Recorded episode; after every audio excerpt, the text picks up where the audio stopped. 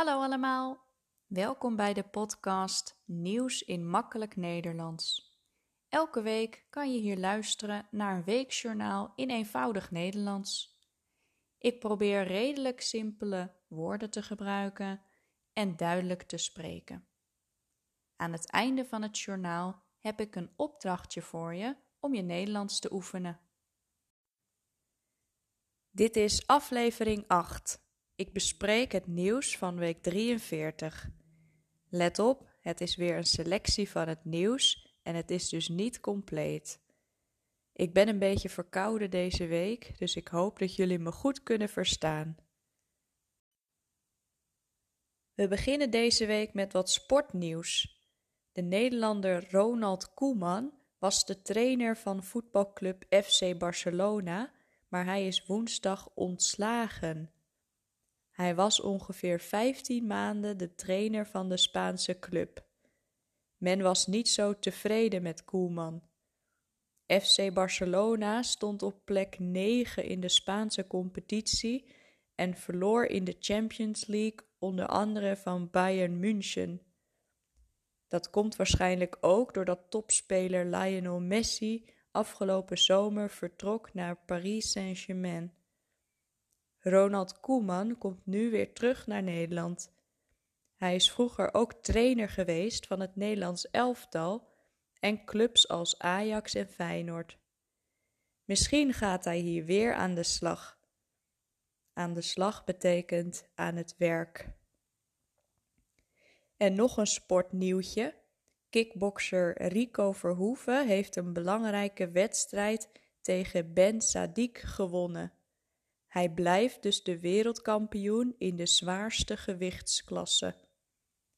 Verhoeven is wel een beetje gewond. Hij heeft een blauw oog en hij heeft in het ziekenhuis een paar hechtingen gekregen om de wond dicht te maken. In Zeewolde, dat is een plaats in de provincie Flevoland, is vogelgriep gevonden. Vogelgriep is een besmettelijke ziekte voor vogels, maar ook mensen kunnen vogelgriep krijgen. De ziekte is gevonden op een biologische pluimveeboerderij. Pluimvee betekent dieren die worden gehouden voor bijvoorbeeld hun vlees of eieren, zoals kippen, eenden en kalkoenen. De dieren van deze boerderij met vogelgriep zijn gedood of geruimd, zoals we dat zeggen. En in het gebied rond deze boerderij is transport van pluimvee, eieren enzovoort verboden. In het hele land geldt een ophokplicht. Dat betekent dat alle kippen en het andere pluimvee binnen moeten blijven, zodat ze niet in contact komen met wilde vogels die vogelgriep hebben. Hopelijk worden er dan minder dieren ziek. Waarschijnlijk komen er deze week nieuwe coronamaatregelen. Op dinsdag twee november is er een nieuwe persconferentie. Dat is een paar dagen eerder dan gepland, omdat de situatie ernstig is. Steeds meer mensen krijgen corona en belanden in het ziekenhuis. Als het te druk wordt in de ziekenhuizen, kunnen sommige operaties niet doorgaan en dat is een probleem. Het is nog niet bekend wat de nieuwe maatregelen gaan zijn. Misschien moeten we weer een mondkapje dragen in de winkels en moeten we weer anderhalve meter afstand houden. Het is ook mogelijk dat er alleen nieuwe maatregelen komen voor ongevaccineerden. Waarschijnlijk is een avondklok niet nodig. Een avondklok betekent dat je 's avonds voor een bepaalde tijd binnen moet zijn. Maar we horen het dus dinsdag bij de persconferentie. Polen moet elke dag een miljoen euro betalen aan de Europese Unie, de E U. Waarom? Nou, er is al een tijdje een conflict tussen Polen en de E U. Polen houdt zich namelijk niet aan de Europese regels. Het land werd zeventien jaar geleden lid van de E U. Vanaf tweeduizend vijftien zijn de rechtsnationalisten aan de macht. Zij willen dat Polen meer Polen is en minder E U. Sindsdien vinden ze de regels van Brussel niet altijd meer goed. Zo willen ze dat er geen vluchtelingen naar hun land komen. Ze gaan niet akkoord met Europese klimaatdoelen en ze discrimineren L H B T I'ers. En veel pro-Europese rechters zijn vervangen door rechters die de Poolse overheid steunen. En nu is er dus ruzie tussen Polen en de E U. De E U zegt dat de Europese wet boven de Poolse wet staat. Maar de hoogste rechters in Polen zeggen dat de Poolse wet boven de Europese wet staat.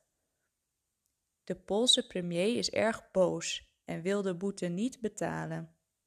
Het is een lastig conflict. De winter komt er weer aan. En Nederlanders willen dan graag schaatsen.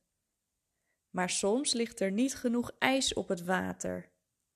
Daarom worden er ook ijsbanen gemaakt door mensen, bijvoorbeeld op voetbalvelden of op weilanden. Er wordt dan water op het land gespoten en dit gaat dan vastvriezen, zodat er een ijsbaan ontstaat. Maar nu is er een klein probleempje. Er zijn te weinig ijsmeesters. Een ijsmeester is iemand die deze kunstijsbanen maakt. Veel ijsmeesters zijn oud en stoppen met hun werk. Dus de Schaatsbond is nu op zoek naar nieuwe, jonge ijsmeesters. Helaas is het erg lastig om die te vinden. Dat is jammer, want we willen natuurlijk wel schaatsen dit jaar. Dit weekend, op zondag eenendertig oktober, is het Halloween. Dit feest wordt vooral veel gevierd in Ierland, Canada en de Verenigde Staten, maar ook in Nederland wordt het steeds populairder. Veel mensen kopen dit jaar een kostuum van Squid Games. Dat is een serie van Netflix. Ik heb hier twee weken geleden ook over verteld. Nog even kort, Squid Games gaat over mensen die kinderspelletjes spelen. Als ze alle spellen winnen, krijgen ze heel veel geld. Maar als ze verliezen, worden ze gedood.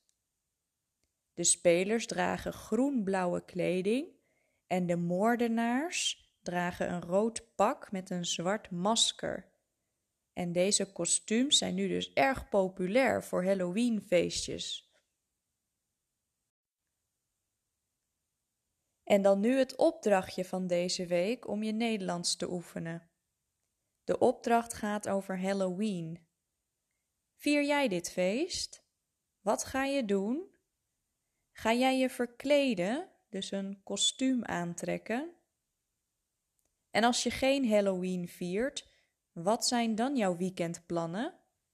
Schrijf het op in complete zinnen en natuurlijk in het Nederlands.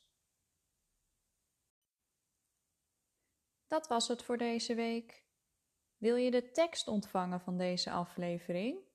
Stuur dan een mailtje naar nieuwsinmakkelijknederlands apenstaartje hotmail punt com. Bedankt voor het luisteren en tot volgende week.